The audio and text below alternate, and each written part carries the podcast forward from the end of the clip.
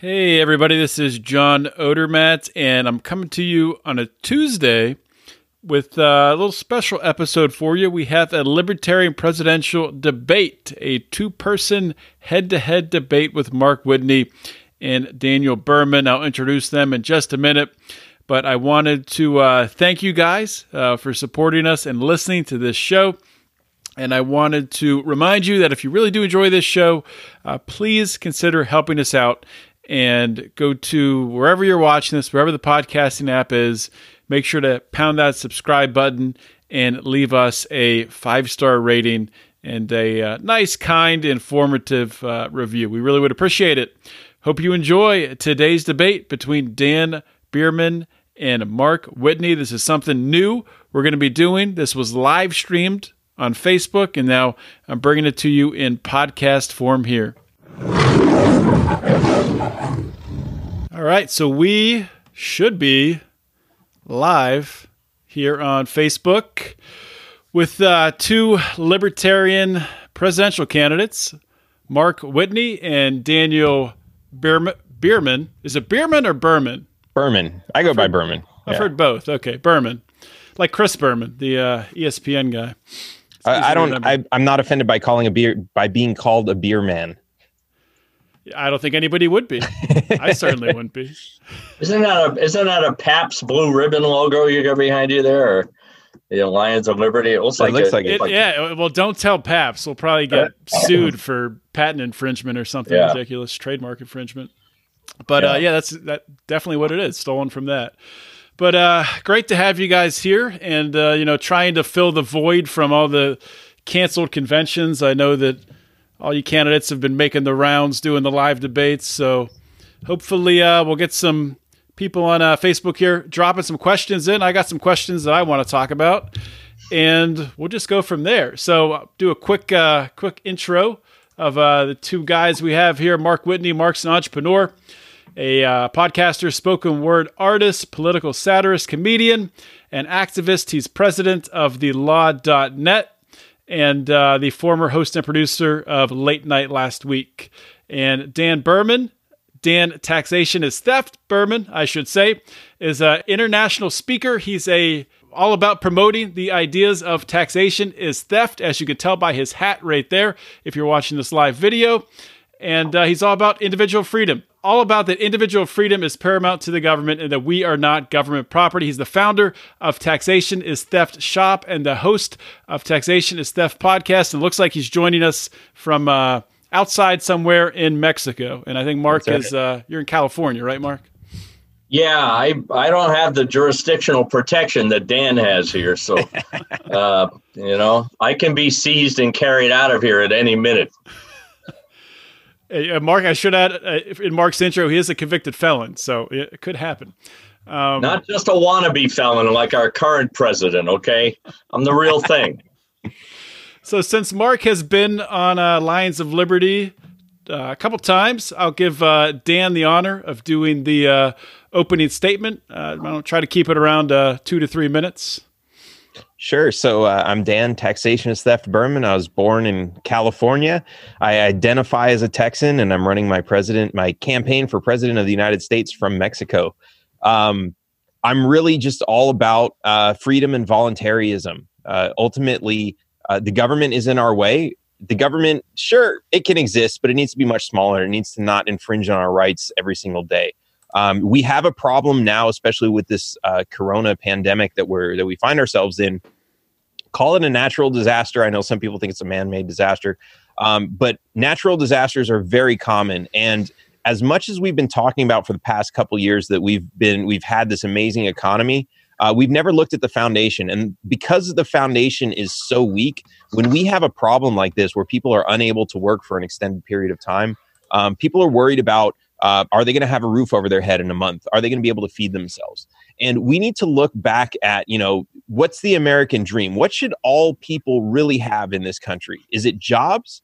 Or should we all really have a foundation of life that we know that if we lose our jobs, whether it's because of a natural disaster or an illness or, or just a downturn in the economy, that we have a safe uh, foundation for our life? We're going to have a roof over our head. we're going to be able to feed ourselves and our families, and there's not much to worry about. And that's really, um, I, I think, something that we need to look at very closely right now at this time. But ultimately, we need to figure out a way to do that, which is actually very simple. If you just get government out of the way, government has created the circumstance that has put us on such a, a rocky foundation Um, that's that's created this environment. And if we get rid of the taxes, we get rid of the policies, uh, the bailouts, and and the uh, the tampering with the with the entire economy um, through price fixing and, and all these other mechanisms they use. If we get rid of all that, we'll all have so much more. We'll be able to actually start building wealth um, that that we've never seen before if the government stops taking it away from us. So ultimately, we got to put an end to taxation. We have to put an end to the government stealing from us so that we can all have very decent lives in this country. Okay. Next up, Mark Whitney. Uh, thanks, John. Dan, it's a pleasure to be here with you tonight. Uh, folks, if uh, you're here for the first time, like we say in the comedy business, uh, my name is Mark Whitney. I am a candidate for the Libertarian Party. Uh, uh, I'm seeking the nomination of the Libertarian Party for President of the United States. I have twenty years of experience as a chief executive of a company that literally sells the law to lawyers, which has turned out to be a pretty good trick considering I'm just a high school graduate. I am an autodidact.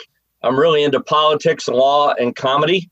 I first heard the word libertarian in nineteen eighty-two when I was twenty-two years old, working T V in Boston. I was on the third floor uh, at the time with a, a young Bill O'Reilly, who was a douchebag then. He knew what he wanted to be at a young age. And on the fifth floor was a guy named Gene Burns, who was the Libertarian Party presidential nominee in nineteen eighty-four.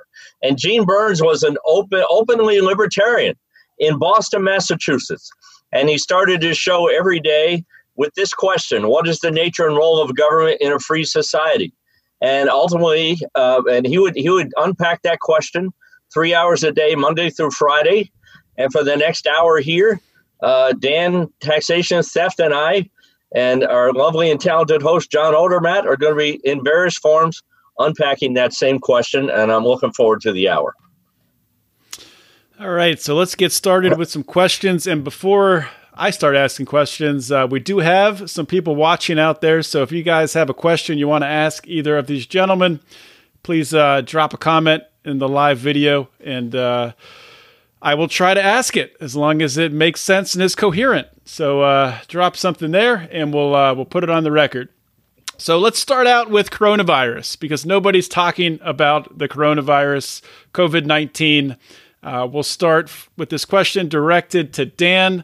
Uh, how can a libertarian candidate use this crisis, this coronavirus crisis, to communicate to the country about the ideas of liberty and to point out government failures? I think uh, that's exactly what we do. We point out government failures, and we point out, um, you know, government policy has put us into this hole. Uh, like I said, people are worried about, you know, are they going to be evicted from their from their uh, apartments? Are they going to have their homes repossessed by the bank because they're not able to get to their job because of this whole lockdown that we're on? Um, we need to point that out. The, the reason we're in this position, it used to be that people would get a loan for their house and it, they'd, they'd have it paid off in five years. Government programs came in so that we could get more money so we could have nicer houses, but we're paying them off for thirty years. It's insane. All these government policies are, are making things more difficult for us. And if we point these out, if we point out that banks are actually saying, hey, if you're late on your credit cards, we'll let it slide. But government is saying, but you got to pay your taxes on time. Um, the, the income tax they extended, but you still got to pay your property tax. You still got to pay all your sales taxes and everything else. The government is not being lenient at all. Meanwhile, they're they're happy to give out money as a stimulus package. So um, we we can really we can continue to point out that um, the F D A has prevented testing kits from from being accessible in the United States. There's a there's a potential cure that's coming out of Australia, and if that gets approved in Australia, it's going to be next to impossible to get that F D A approved in the United States unless they waive uh, F D A uh, regulations. Um, so many things that the government is doing that is making this. this virus so much worse for us. And all we can do is point out every step of the way that that every problem that we have that uh, and everything that brought us into this position is uh, is government trying to control things instead of allowing people to come up with solutions and allowing people to protect their own safety and and uh, you know do things the right way. Mark, same question to you. Yeah, I've been an entrepreneur for forty years. I've owned a lot of different small businesses. I think uh, one of the things this virus advertises uh, in in neon lights is is how broke we are. Um, you know, a majority of Americans uh, do not have enough money to buy a set of tires. Um, I think Social Security creates a psychological problem where we think that, you know, at the end of the rainbow, there's going to be this pot of gold that takes care of us in our old age. Um, culturally, we are encouraged, we are encouraged uh, by the government through the actions of the government to buy things we don't need with money we don't have. Uh, government is something that people learn from and look to uh, as an example. And our government costs four hundred dollars a week per household to operate, but it only collects two hundred dollars per week. As president, my goal is to get it down to about one hundred bucks a week. I'm not an anarchist. I'm not running for president to overthrow the United States of America like some people are. Um, I talked to Adam Kokesh yesterday. He said he was technically running for president, but admitted that he's not really running for president. He says, well, if he was nominated, he wouldn't take the oath. And I said, well, then you wouldn't be the president. The vice president would have to take an oath. So, you know, the the uh, uh, the coronavirus, uh, the headline from this is it really advertises how broke how broke we all are, how ill positioned we are as a people to uh, sustain something that might disturb normal life for ninety days. And uh, that is a combination. Well, it is basically a culture. The, the example of which is set by government. And it's a culture that has to change. I lost everything I had in my twenties. And uh, I lost two homes, sixty acres of land. I lost my personal liberty for a period of time. And uh, uh, financial literacy became the thing that defined my family. So I think we make a mistake if we say it's one hundred percent the government's fault. Uh, libertarians are strong believers in uh, in individual autonomy. The the offset of that is that we're also strong believers in individual responsibility. Uh, but certainly we have seen, you know, the, the toughest thing to watch this week, the last two weeks for me, is watching the government order small businesses to be to close. So in other words, you can't make money, but at the same time, you're still required to comply with all the things you're required to comply to as if you were making money. That is, by definition, unfair and wrong. And uh, certainly if I was in a position of leadership at the presidential or governor level, uh, I would not be behaving that way toward the people. So follow-up question on that. You led right into it. We'll stick with Mark here. Um, Say you're president. Say that you are elected president. You beat Trump and Joe Biden, if he still stumbles his way into it somehow. And uh, you have your inauguration, and the week after the inauguration, another virus comes up. The same thing happens. What would you do sitting in that presidential chair as a libertarian, the first libertarian president, to help people who are, you know, can't, you know, are afraid to leave their house or afraid right. to go out and make a living? So uh, I do a daily show on Facebook called Live at Five. I dedicated a whole episode to this. And one of the things I was asking people to imagine was I was, as- I was asking them to imagine a world without any government in which we still had media, we still had scientists, we still had doctors and nurses. And we, we were still in receipt of this information that we have this very unusual virus happening. Uh, and I gave a personal example as someone, and, and Dan Dan had the identical job. What Dan and I share is that for the past several months in the run-up to this virus, it was literally our job to get on airplanes, hang out at airports, hang out in hotels, and, and be in close approximation and here and make sure we shook hands with everybody in the room. That was literally our job, was to take in their secretions. That was our job. So so keeping that in mind as a moral person, you know, one of the things, so as a moral person, I assume that I'm radioactive right now. So I make it a point not to go down to the old folks home and help them do the jigsaw puzzle, which is kind of the thing I was asking people to imagine. How would you behaving? How would you be behaving if there was no government? I'm very influenced, influenced by doctors and nurses who are scared to go to work.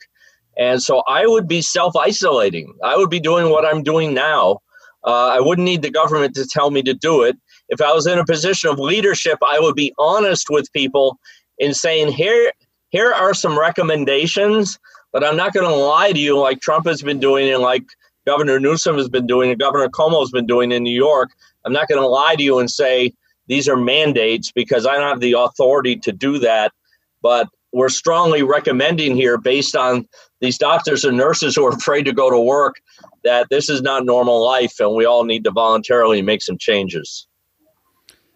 Dan, you want to take that one too? Yeah, so I, I think there's a lot of diplomacy that could be made between, um, not between nations, but between entrepreneurs and and um, medical researchers.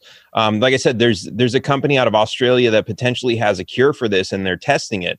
Um, why don't we have some sort of diplomacy from our president between that company and maybe some research companies in the United States where, okay, you didn't get to it first, maybe they can license it and they can start producing it here and start testing it. But you've got, you know, we're we're talking about a month before uh, the one in Australia has been tested by their government. And then once it comes here, even if you bypass the, the F D A regulations that are normally going to make it take several years and you get it another couple months, if this continues on, there are people who are getting infected and dying every single day. And what the government is effectively telling them is there's a cure, but we don't know if it's going to work. So we're just going to let you die instead of finding out if this cure might save you, might kill you faster. We don't know, but you're going to die for sure because you're infected now. And we're not even going to let you try. That's what our government's saying. And so I, I think one of the most important things is to bypass the F D A rules. We're, if we're in a state of emergency, we need to get as many fixes to market as fast as possible. And we already saw that they did this with the testing kit. Um, for a while, the testing kit was available from a company in South Carolina, um, and it wasn't F D A approved. So the F D A was saying, no, you can't use these. And so they're sitting there checking boxes, trying to figure out how to get this F D A approved. Meanwhile, they could be actually testing people. And ultimately, the, the government came along and said, okay, we'll bypass the rules and you can take that to market even though it's not approved yet. That's wonderful. Why did they take so long to do that? When they when we talk about acting fast, that's the kind of thing we need to be doing. Instead, they acted fast and said, oh, we're going to close all the ports, close all the borders and all these other things. We're going to tell people, we're going to order people to stay at home.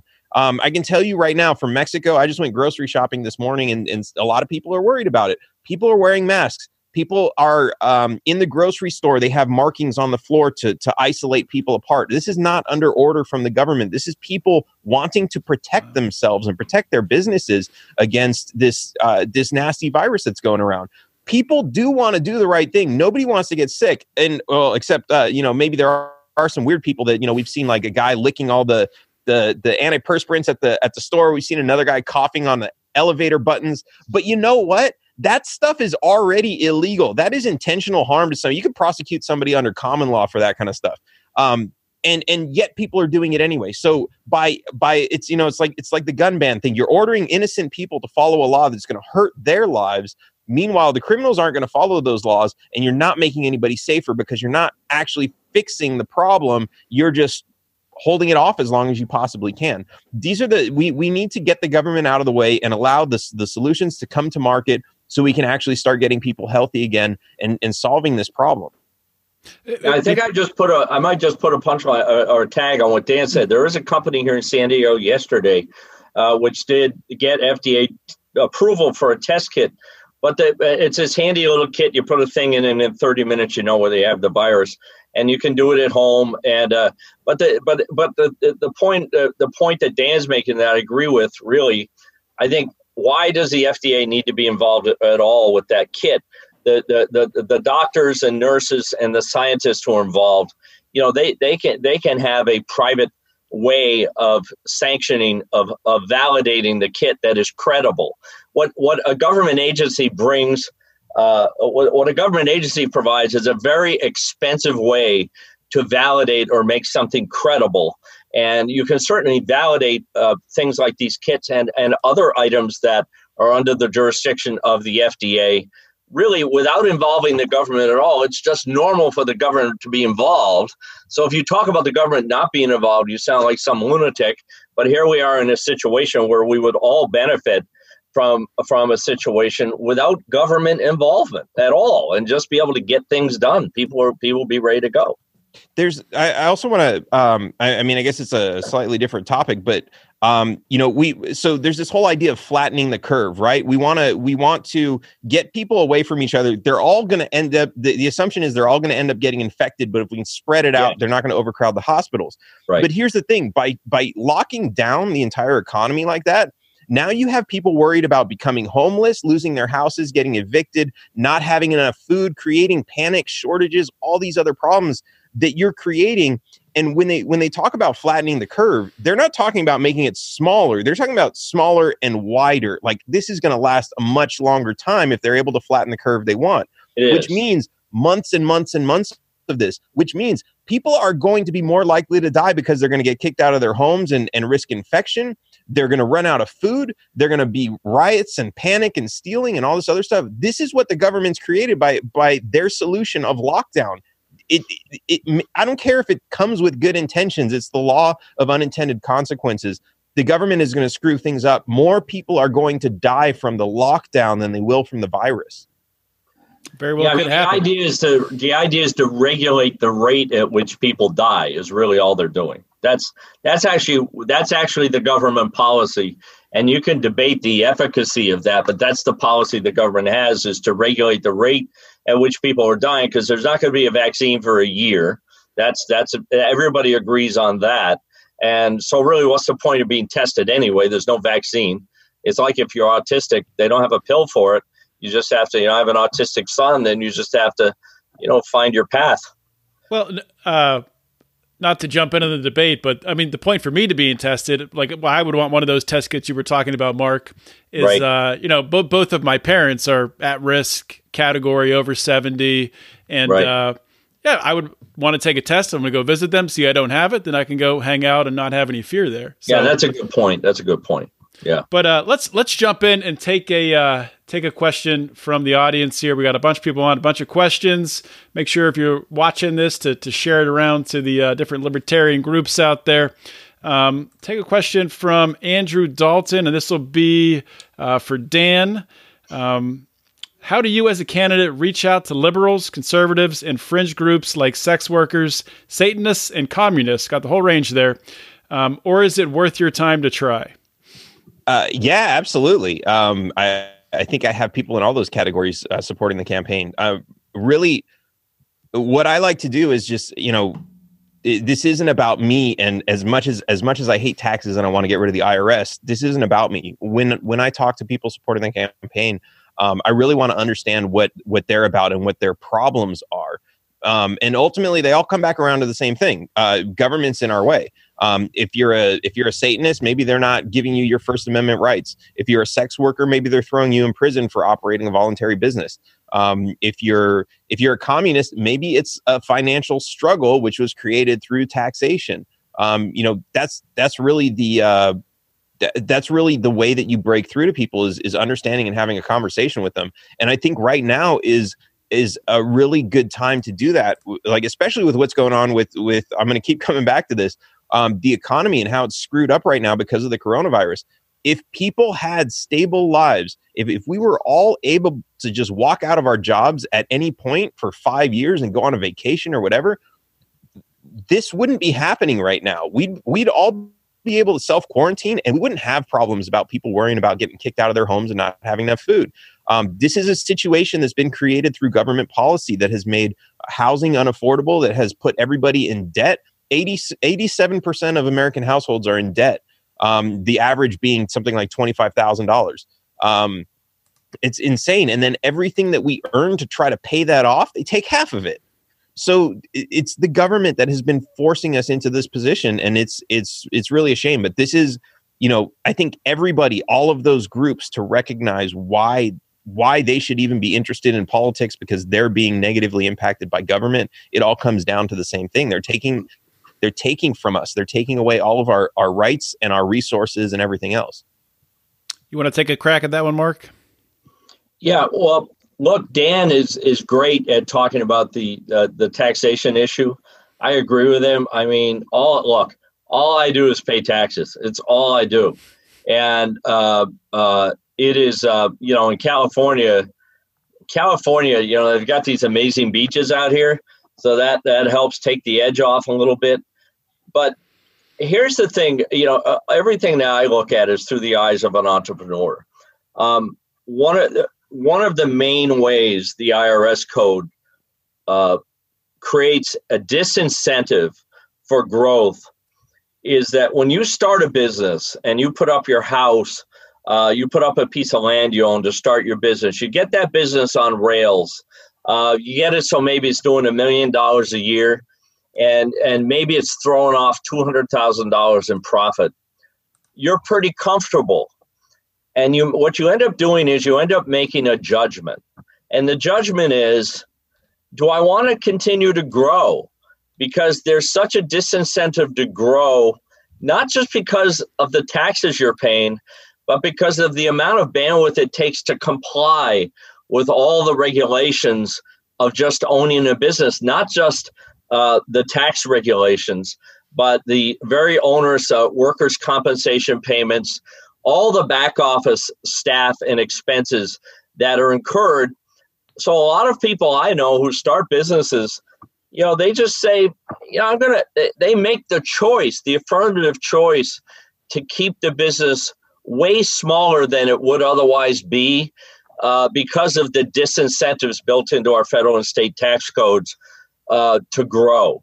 Uh, and that's, that to me is the biggest, uh, is, is the issue that always haunts me. Is my, my son uh, is, is someone who's been very successful in growing an Amazon store that went up at its peak was fifteen million dollars a year.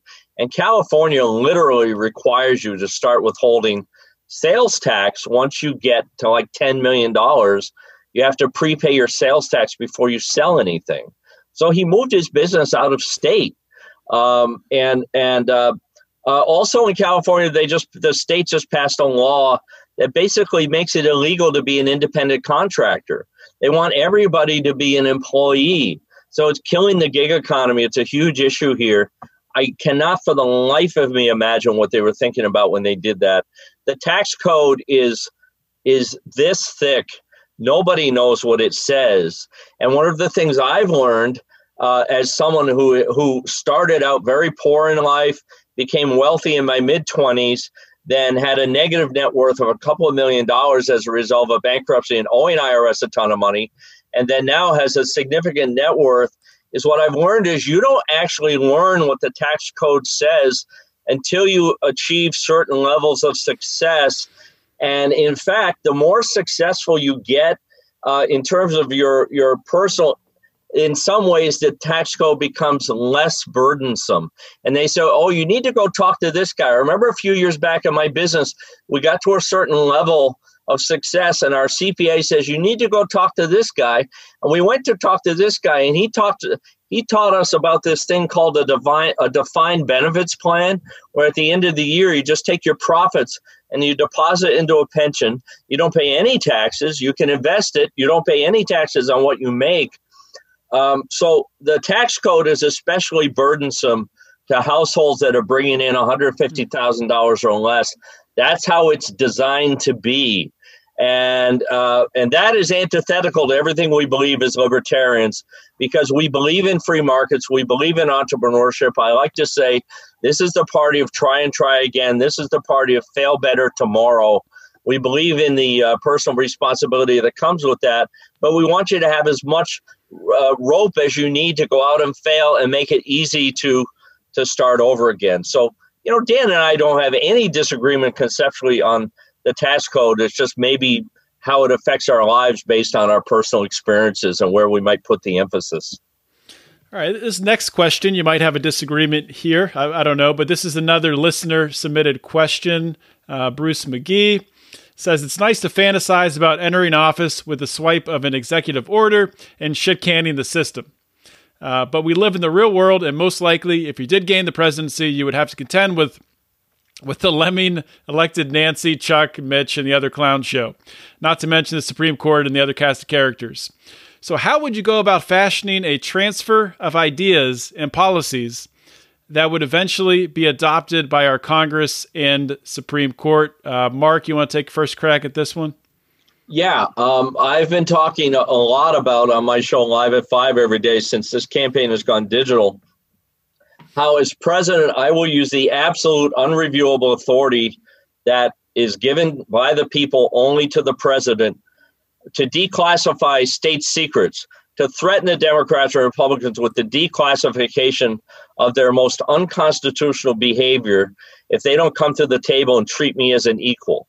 You're not going to get it by being nice to these people. You're not going to get it by cajoling, because they are gangsters. The Democratic National Committee and Republican National Committee need to be destroyed. The bones are good. I'm not a fan of overthrowing the system. That's not why I'm running for president.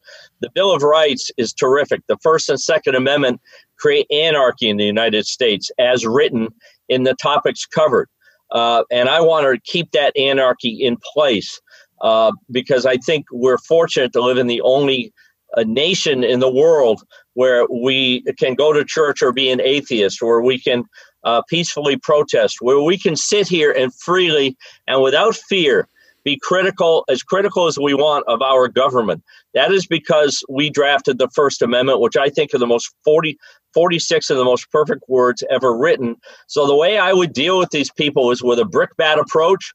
I remember Henry Kissinger years ago said, and we learned this from a from a tranche of uh, documents that Julian Assange dropped, he said at a chicken dinner with his fellow diplomats, Uh, the illegal we do right away. The unconstitutional takes a little more time. Uh, so that is as good. A, and he was bragging, mind you. He was bragging. So a libertarian president, a strong libertarian president, has a brickbat, and that is the declassification of state secrets and the threat of that to bring the Republicans and, and, and Democrats to the table and negotiate in good faith. Dan, you want to take a shot at it? Yeah, so uh, I think maybe the first uh, important thing to point out is a lot of these other presidents come in like, hey, we're going to create this new program. We're going to do these amazing things. We're going to everything's, you know, they, they come up with these things that they're going to do that they don't have the power or authority to do. And that's where they require the help from Congress. When you have some of the things that I'm talking about, you don't need Congress Um, to do them. This is this is where you have. I'm not. I'm not trying to give more power to the federal government. I'm trying to give it less power. I'm trying to make it do less things, fewer things. Um, and the the president absolutely has the authority to do that. Now, of course, you know, there's the question of, okay, but are they going to try to impeach you? You're going to have like all these all these crazy statists in in the House and the Senate and everything that are that aren't going to like you. Well, think about this. Do you think everybody who's in Congress and the Senate right now are going to get reelected the same year that a libertarian presidential candidate gets elected to the White House? I don't think so, because in order for a presidential candidate to get elected to the White House, a lot of things are going to have to change in the way people perceive and understand the purpose of government. And when that changes, they're not going to be reelecting all these other people. So this is why, um, you know, we we have kind of a, a culture shift that we're going for. Um, if, you know, the government that we have today is the result of what people want. People want the government to come in, big daddy, fix all my problems for me. That's what they want.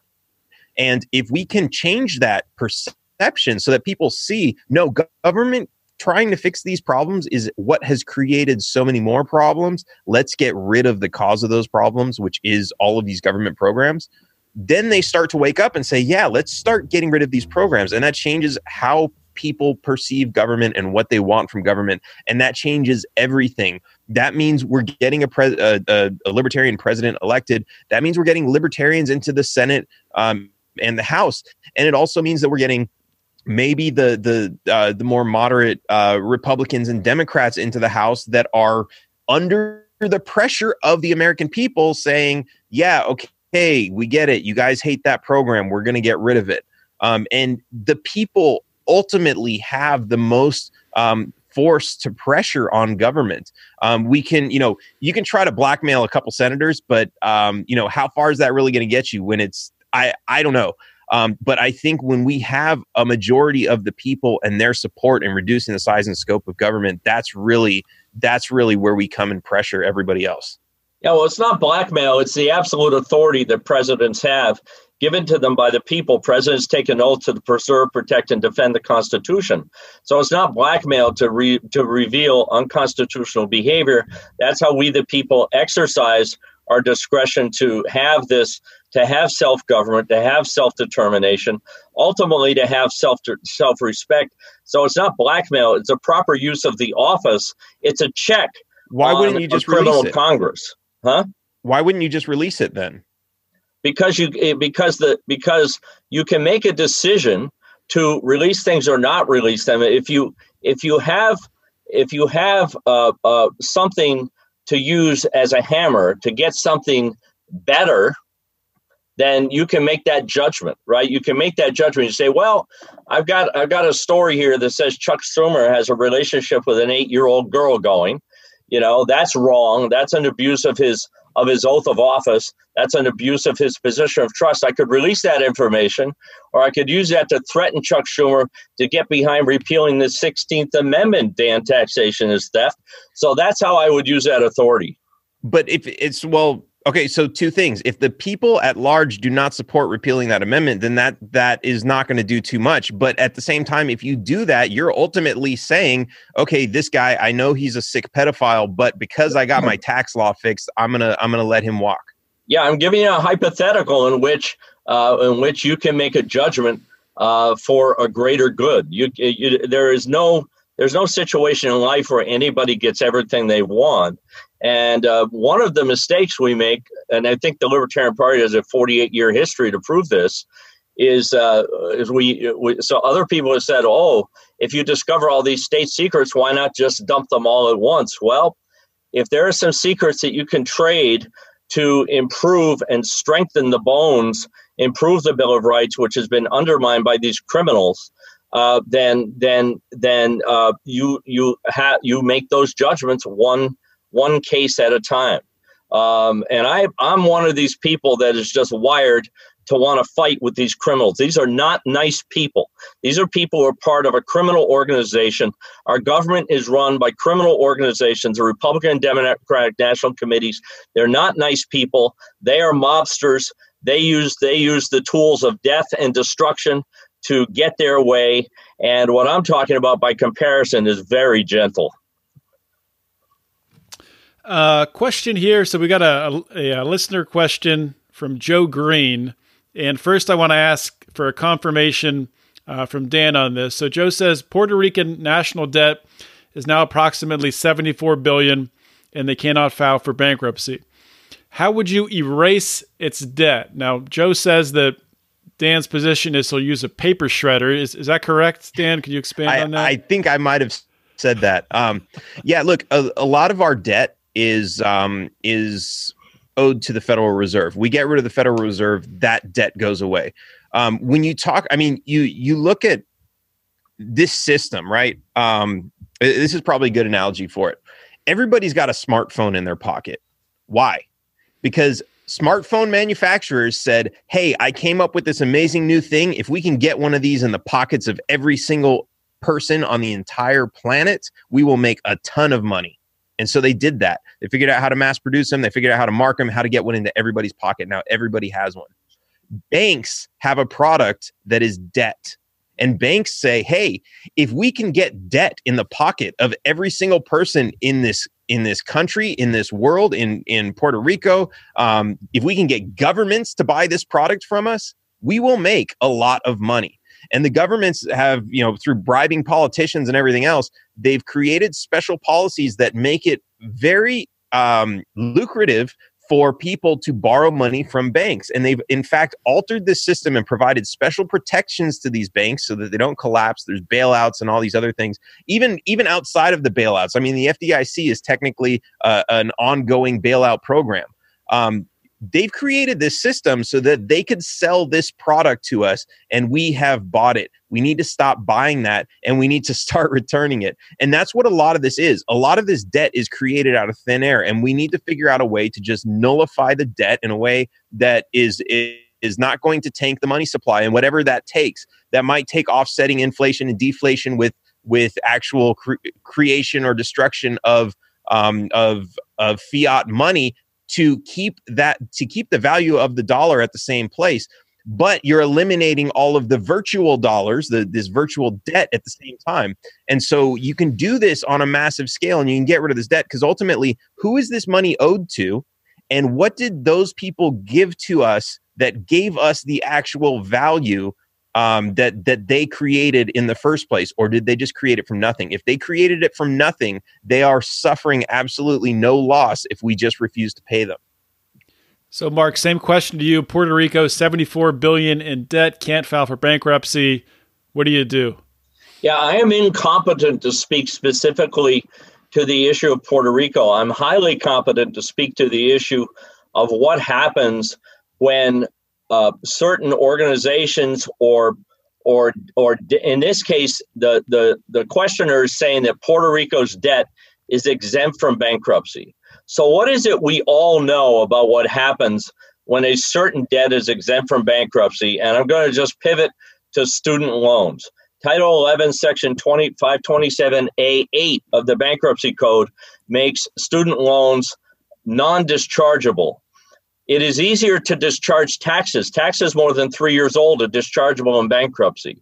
As a result of people not being able to, the, the glue that makes predatory student lending possible and the and the the, the foundation upon which uh, the uh, uh, exponential growth of tuition and costs of college, that foundation rests on the fact that these student loans are not dischargeable in bankruptcy. If they were dischargeable, the student loan system we have would cease to exist.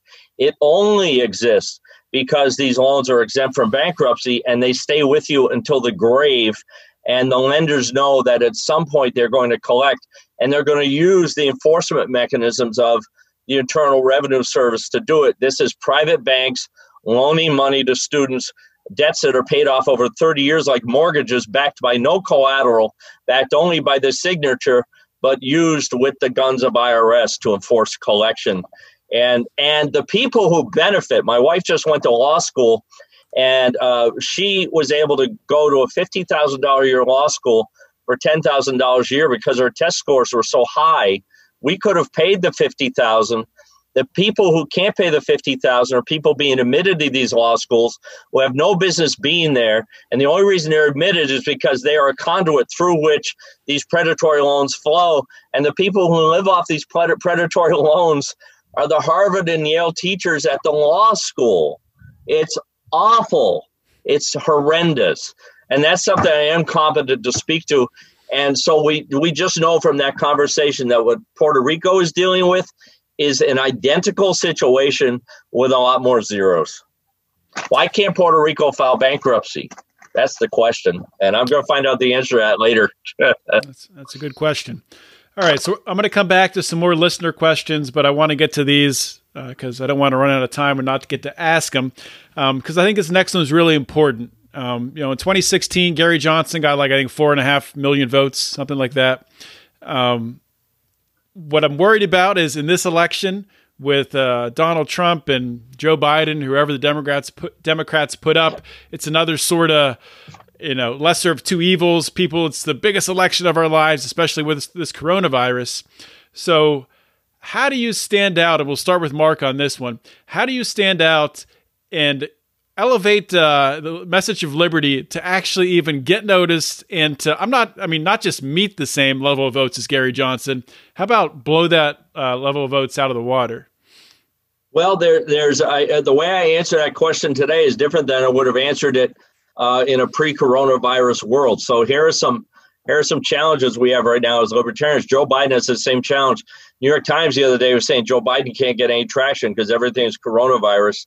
It's very hard for me as a libertarian to get interviews right now because ever the people only want to talk to scientists and doctors. Uh, that was not the case two weeks ago. The Libertarian Party this year is probably not going to be on the ballot in all fifty states. It's probably going to be on the ballot in thirty-five to forty states because we can't get signatures.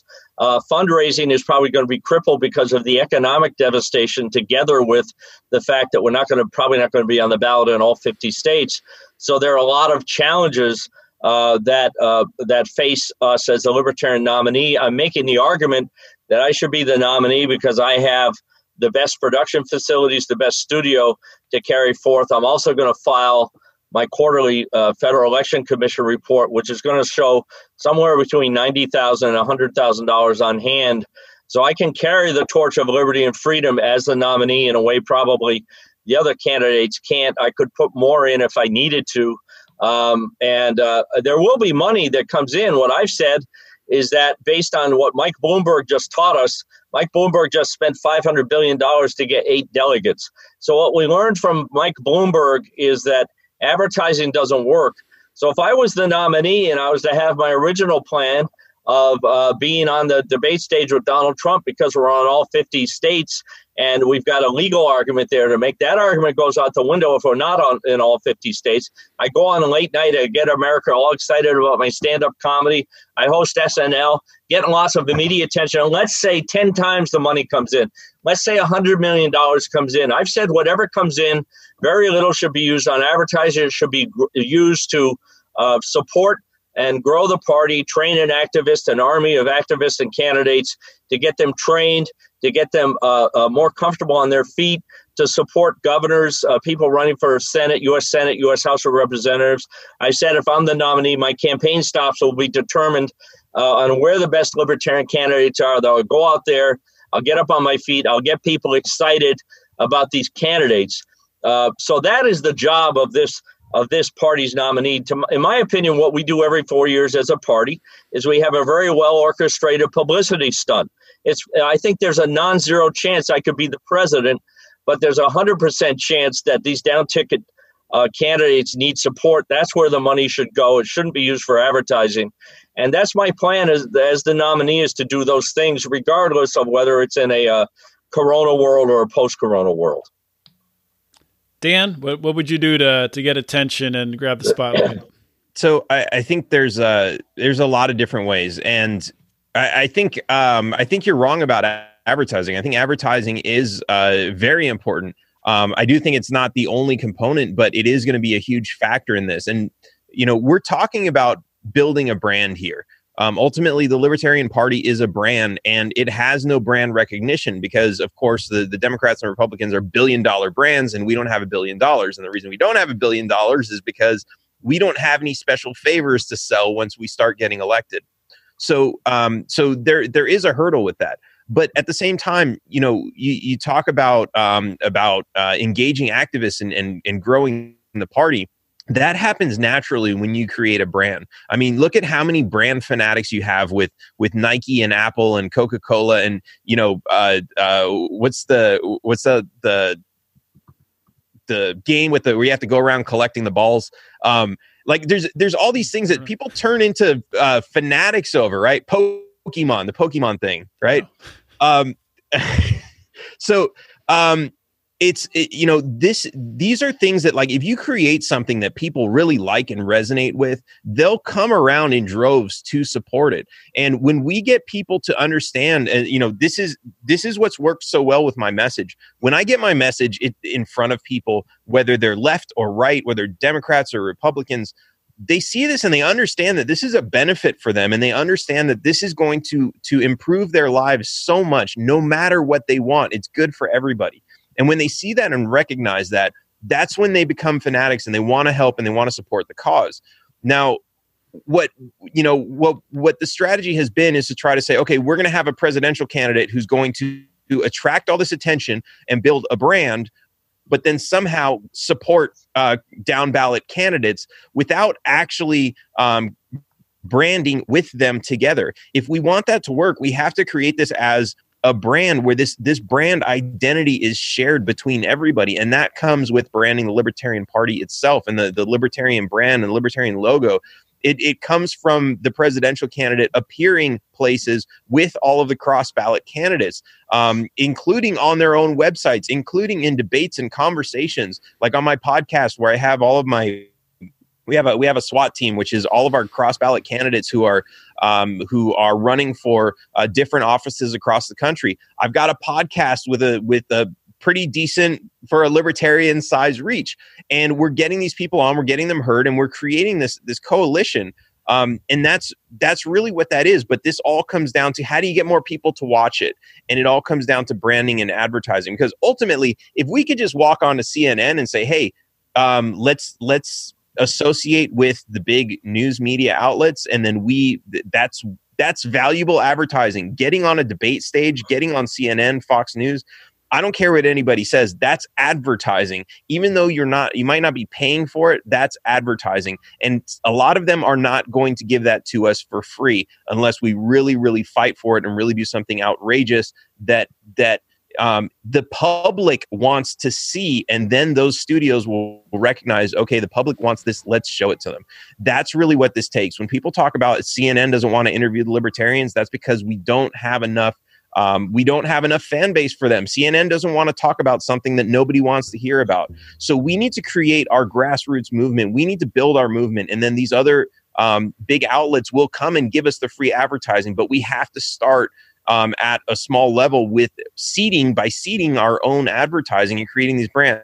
And when the libertarian brand is big enough that someone can say, hey, I'm running as a libertarian, and everybody knows, oh, libertarian, I like that, which is exactly what happens with the Democrats. You have one guy saying, I'm running as a Democrat. There are, there are millions of voters, tens of millions of voters that will look at that person and say, I don't know what that person stands for, but he's a Democrat, so I'm voting for him. Until the Libertarian Party is that for a huge number of people, we need to spend a lot of money on advertising and branding, and that's that's it. Yeah, so I disagree. I think advertising doesn't work. I think there's a difference between publicity and advertising. C N N is publicity. Advertising, you know, the Democrats just spent uh, hundreds of millions of dollars to not get on the ballot. They spent hundreds of millions of dollars to not be the nominee. Mike Bloomberg just spent a half a billion dollars to not be the nominee. Advertising doesn't work. If you have a great story like I have, uh, my libertarian life story is outstanding. And, and if you have a great story, the press, the major press will cover that, because the journalists are thinking about Pulitzer Prize. I know this. I've worked in three T V stations, three radio stations, all newsrooms. I know how they think. The question delegates have to ask this year is, who do you trust? Who do you trust? The certified pre-owned Republicans that they have nominated have laundered the money that they've received. I've read all two hundred twenty-seven pages of the Federal Election Commission rules and regulations, and it did not come as a surprise to me that the system of money laundering that the Democrat and Republican mobsters have designed for themselves is very porous. So delegates have to ask, for, ask themselves, who do you trust? Okay, I don't need the money. I don't want the money. Uh, Gary Johnson laundered the money. That money did not go to benefit the party. The money should be, I have a I have a lawyer in D C on a small retainer right now who will show me how to make this money work for the party so that so that so that it can be used to multi, not so people can become the next Mark Whitney or the next Dan Behrman, but that John, so that if you decide to run for U S Senate, you can be the next best version of John Odermatt. We need to have these processes in place. This party is, to to the majority of Americans, this party is politically irrelevant. We have people running for president in this party right now that are running on the on the argument that as president, they're going to dissolve the United States of America. That might work in your libertarian bubble. That is not a politically viable platform to be running for president of the United States on. That's a platform for getting people together And, and and seizing on the language in the Declaration of Independence to say, hey, this government is bullshit. We need to get throw it out and start over again. That's an argument, but that's not an argument for a presidential candidate to make. And it makes a fool of this party to make such frivolous arguments. It's nonsense. So to uh, another listener question here to kind of dig into, I know we've talked a lot about taxes. I know you're, you both hate taxes, but if there's anyone out there who's not a libertarian watching this, I'm sure there are some. Question, this is from Nicholas Hicks. I'm all for getting rid of taxes. However, how do you both plan on paying for things like civil services and other things like roads and highways? Very common question for libertarians, but you can never answer it uh, often enough. So we'll start with uh, Dan here. All right. Uh, this is this is a question I hear quite often, if you believe it. Um So roads, there's a million different roads. They're all built for a million different purposes. If Walmart wants to build a new Walmart, usually what happens is they're not gonna, they know they're not going to have any customers if they don't have a road or a parking lot for that matter. So they build the parking lot and they pay for that, but they want the road there. So, but they don't want to pay for the road, and the government will happily pay for it for them. So they go to the government and say, hey, build a road for me. The government does it with your money. Um, every road that's built is built for a purpose for somebody who's already investing a lot of money in building something else, and they need a road to it. Um, when you consider this, just stop giving people free roads, make them pay for their own roads. Walmart is not going to have a toll road and make people pay to get to the Walmart. They want you to get to the Walmart for free so you can pay when you're in there. It's the same reason Starbucks gives you free Wi-Fi, because they'll sell more coffee if there's free Wi-Fi. Um, there's so many different ways to look at this. Um, there's there's uh, there's revenue schemes from uh, from roads themselves. If you have a very long stretch of road and that is is owned by the government or privately held, Um, you can have you can have a monopoly on the gas stations on that road. You might not have a monopoly on the road because there might be an alternate route. So you still got to compete. You're still going to have lower prices. But these are these are all kinds of different ways we can look at this. The the most interesting thing is that, um, you know, these are just a few solutions. These might these might not be the these aren't the only solutions. They might not be the best solutions. But the thing is, if every time we think about roads, we say, let's just steal it from the American public and we'll build whatever roads we need, we're never going to stop and think, okay, what way can we possibly fund these roads without stealing from people? We just don't ask ourselves that question. So the most important thing we can do is to start asking that question. And that's that's a, a huge part of this campaign, is just to get that conversation going. Um, you've got so many other, uh, you know, a lot of people think, okay, if you get rid of all the taxes, the government's not going to have any money. That's not true. The government has plenty of revenue streams. Um, it's got courts that charge fees to use them. It's got um, uh, it's got the post office, which charges money to use it. And of course, it's being run very inefficiently right now. Why? Because if they don't balance their books, guess what? The taxpayer just comes along and says, here, here's some more money for you. If you take that away and you force them to balance their budget, they will. They have in the past. They can do it. Um, so the, the government sells bonds for bigger projects that it wants to create. It's got parks that it charges you to enter. It has toll roads already where it raises money to fund the, the construction of more or, or the repair of certain roads. Um, they have so many different revenue streams that are voluntary. We just want to get rid of the involuntary ones, the ones that say, oh, well, you need a job to stay alive, but we're going to steal money from you just for having that job. That's not voluntary. That's not consensual. Those are the types of things that need to stop. Mark? All right. So I want to first burnish my radical credentials here. I've talked about cutting the government by seventy-five percent, that it costs four hundred bucks a week per household to operate it. The government only collects two hundred. I want to get it down to one hundred. I favor repeal of the sixteenth Amendment, which is the amendment that gives the government the, the, uh, the basis for the I R S to exist. So I'm for banning it. I favor a use tax to get my one hundred dollars a week to fund the government. Okay, so having burnished my radical credentials, let me just say something that is one hundred percent true. Uh, the roads are built by the private sector. They're not built by the government. They're funded by the government. They're probably more expensive because of that. But I have never seen, Dan, a road built that goes just to Walmart. There is no such road. There's no road built that goes just to Walmart. The road goes to many other places besides just Walmart. So nobody builds roads just for Walmart. Yes, taxation is theft, but you don't finish the thought. Taxation is theft made legal. We, the people, elect people to go to Congress who vote our proxies that put these laws in place. And ultimately, the reason we have I R S, the reason we have T S A, the reason we have these alphabet soup agencies that are that to libertarians are so egregious and should be disbanded. The reason we have these things is because ultimately the people are okay with it. They haven't reached a level of pain where they feel they want to do anything about it. And it's our job as libertarians to make credible arguments, not to make specious arguments that people are building roads only that go to a single Walmart. That's more nonsense. That's why we can't elect people making nonsensical statements like that. That's uh, that's a simplification, but I mean, uh, yeah, you're right. More, a lot of roads go to more than one place. But roads um, are built so by the private people... sector. Roads are uh, private sector construction companies build the roads. They're not governed. The, the roads are policed by the government. Right, but you still have the question the of of if you've got five businesses that need one road built, how do they split that? And right now it's they give the money to government. Government says, we'll build the road. We're going to rob you to pay for it. And and it and actually they put it on the consumer because they put but, it in the it gas is, tax. But wouldn't you, wouldn't you agree it's oversimplification to use the word robbery? These laws don't come from these laws no. don't come from the, the people that we elect to Congress to represent us. We don't we don't have representation in Congress because Congress has col- has collapsed itself into the executive branch. I did a speech in Kentucky about Mitch McConnell, where I pointed out that Mitch McConnell, more than any other human being in this country, has figured out and institutionalized the concept that if Congress delegates all of its authority to the executive branch and never makes a political decision, that it is easier for incumbents to get reelected. And that's why my focus is on the Democrats and Republicans. My focus is not on cliches that that uh, taxation is theft, because taxation is theft made legal. The I R S is legal. The sixteenth Amendment exists. I think it's a bad thing that it exists.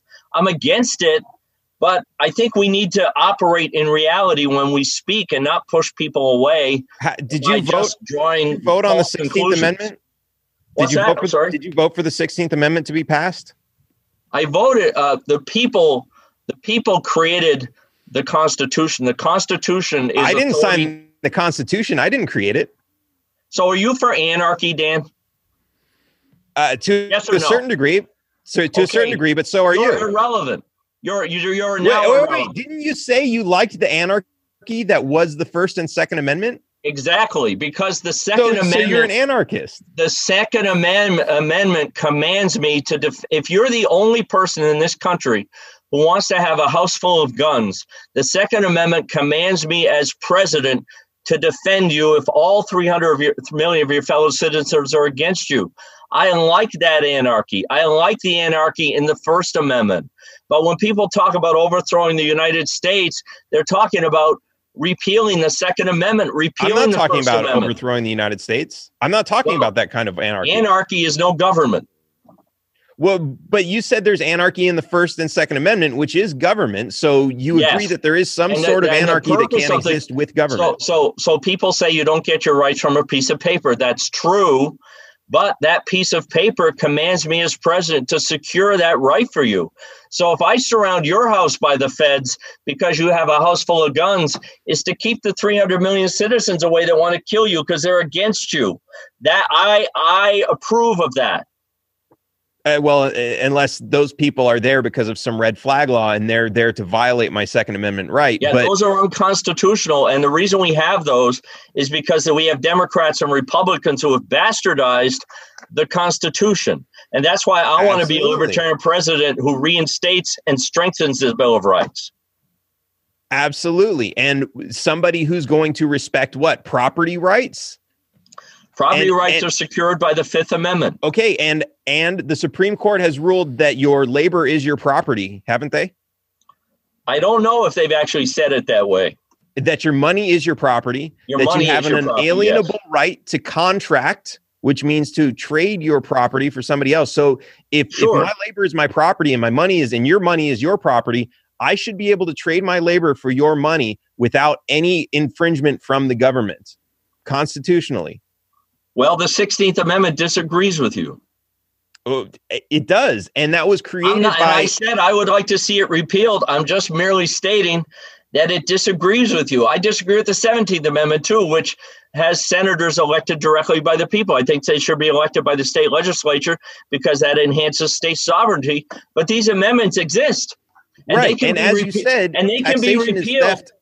Taxation is theft legalized, which is absolutely true. Yes. But whether yes. it's legalized or not, it's still theft. And if we don't recognize it as theft, if we if we recognize it as, well, that's just the law, that forces us to accept the government's authority for right. passing unconstitutional laws because that's just the law. We right. As, we I agree. As, so I didn't I didn't say it's just the law. I said that I disagree with the sixteenth Amendment that makes it possible. I'd like to see it but repealed. But that's the mentality would, that people have, and we need to is. help I them overcome that. that. I agree with that. Where can I buy my Taxation Is Theft Made Legal hat? Is that, is that yeah, no, but but Dan is right. Dan is right to the extent that When you say something is illegal, that has a tremendous psychological effect on people. I mean, some of the greatest we've, we've seen in the last twenty years of aggressive war that this country has perpetrated on countries that have never attacked us. We've seen uh, so all of these horrors done uh, under the umbrella of, of legality. And uh, and it's false legality. But when you tell somebody it's legal, that has a tremendous psychological effect. I agree, agree with Dan on that. It's just the law. A lot of people hear it's just the law and they throw up their arms and go away. And that and that is one of the things that unites all libertarians. We don't we don't go away. We stand, we fight, and we try to make changes. And I just want to see us make better arguments so that we don't push people away. So we're we're five minutes over. Can you guys do one more question? Sure. Yep. All right. So this is a question that uh, that I like to ask because I think every presidential candidate should be asked this question. Are We've you wearing about pants it right now? We've talked about it at Lions of Liberty quite a bit. Um, we call it the uh, the Jenga question. You guys are familiar with the game of Jenga? You stack the blocks up. You try to take the different blocks out without the tower falling over. So if you're elected president, libertarian president, you don't want to play Jenga. You don't want to knock over the government right away and have a have a revolt in the streets, and you'll be, you know, hung in the hung in front of the White House or something. So, what Jenga piece? What uh, you know, policy? What uh, agency? What what uh, you know, massive change could you make that would maximize the most amount of liberty, but also the whole house of cards would not come down, and you could still have time to, you know, persuade and influence and get people to come around to the uh, the rest of the uh, the platform. So we'll start with uh, I forget where we are, but we'll go back to Dan. So, um, oh man, there's so many. Uh, the D E A can go away. Um, hey, that's a good slogan. Uh, the the Department of Education. Uh, we could, when we shut down the Federal Reserve, we could remove all the Federal Reserve notes and replace them with Treasury notes. Um, there's, there's so many, um, there's so many opportunities, but the reality is, like, whenever we see the government shut down, we come to the realization that most of these agencies are so absolutely useless that we could get rid of them completely and nobody would even notice. You wouldn't even have to tell anyone you're doing it and nobody would notice. Um, and, and there are so many opportunities to do that. So, uh, the I R S obviously is a huge one. That one. One is going to have a little bit more impact on Congress, forcing them to work within a much smaller budget. Um, so maybe that's not the Jenga, the Jenga game question, um, but that is definitely one of the first ones. And then, and then, yeah, there's so many others that we can do that with. Mark, what do you think? Yeah, so there's really, there's really, uh, you know, two parts of of the government. Uh, Dan, Dan talked about the alphabet agencies, so I'll talk about the the uh, the the Bill of Rights part, and and I'll talk. Well, actually, I'll talk about Article One, Section Eight. I'll talk about war powers because that's really in my lane. I've said that something really really simple I can do as president is I can sign the Rome Statute so that the United States is a party uh, to that treaty, and what that does is that puts U S officials and nationals on notice that if they commit war crimes, they are subject to the jurisdiction of the International Criminal Court. The Obama administration went out of its way to make sure that doesn't happen. And the reason the United States is the only country in the world that is able to bomb other countries that have never attacked it with impunity is because our officials are not subject to the jurisdiction of the International Criminal Court. So as president, I would sign the Rome Statute as soon as I could. I would do it personally. And, and you would see this aggressive war come to an end, and trillions of dollars of expenses uh, would immediately be cut, and the military would be used uh, to, you know, if somebody is shooting missiles at you there in Pittsburgh, John, why, by God, me and my Secretary of Defense, Dan Behrman, we're going to be there for you. But otherwise, you're not going to hear from us. I like it. All right, guys. Well, that's pretty much a wrap. Let's just do a quick closing statement, and you can plug your uh, your websites and all that stuff. So uh, we'll close up with Mark first. Dan, thanks a lot. This has been actually a really great debate. Dan's a friend of mine. Uh, we've we've had a chance to talk many times on the debate circuit. Uh, he's one of the good ones out there, in my opinion. Uh, this has been a real pleasure. You did a great job hosting tonight, John. Mark at Mark Whitney dot com is my email. Mark Whitney dot com is the website. I do a show uh, uh, seven days a week on Facebook called Live at Five. It's going to be five days a week, Sunday through Thursday, starting this week, because I need a little. I need a couple of days a week to do other things besides that show. And uh, uh, I just want to say to the people listening Uh, if you thought everybody should run for president once in their life, uh, if you get a chance, it's it's uh, and I, I don't mean that facetiously. In this party, you can actually do it. It's the most fun you can have with your clothes on. And also right. keep banging. Yeah. All right, Dan. Um, yeah, that's awesome. Yeah, I want to thank you, John, uh, for putting this together. Uh, Mark, thanks for doing this. Uh, yeah, you're you're also up there uh, on the top of my list. I, I think what you're doing is great. I think you've really got some great positions. Um, uh, you know, I, I think your position on defending the Second and First Amendments. Um, everyone should know the Bill of Rights, and and especially the Ninth and Tenth Tenth Amendments, which not too many people are familiar oh, with. Oh, the Ninth Amendment is huge. Nobody knows yeah, anything about it. We yeah. they should have made that number one. Uh, yeah. in my opinion. Um, but, but yeah, this is, this is, I, I really think we are, uh, we do need, we are facing a cultural shift. We, we need to get people to fundamentally change, um, at large, the public at large, to fundamentally change, um, their perception of what the government is.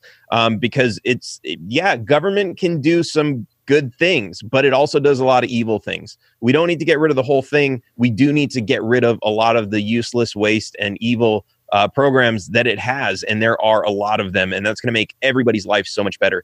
Um, so that's really what I'm fighting for. My website is Behrman twenty twenty dot com, and that has links to all my social media and a lot of information on the platform and some awesome videos you can watch. All right. Sounds good. Thank you both, gentlemen. This was a uh, great conversation. I keep seeing it in the comments. People really enjoyed this discussion. So uh, thank you both. Great. Thanks, awesome. John. Great job thank tonight. You. Round of applause. Good night. Okay, you guys have a good Take one. Take care, you guys. Bye-bye. See ya.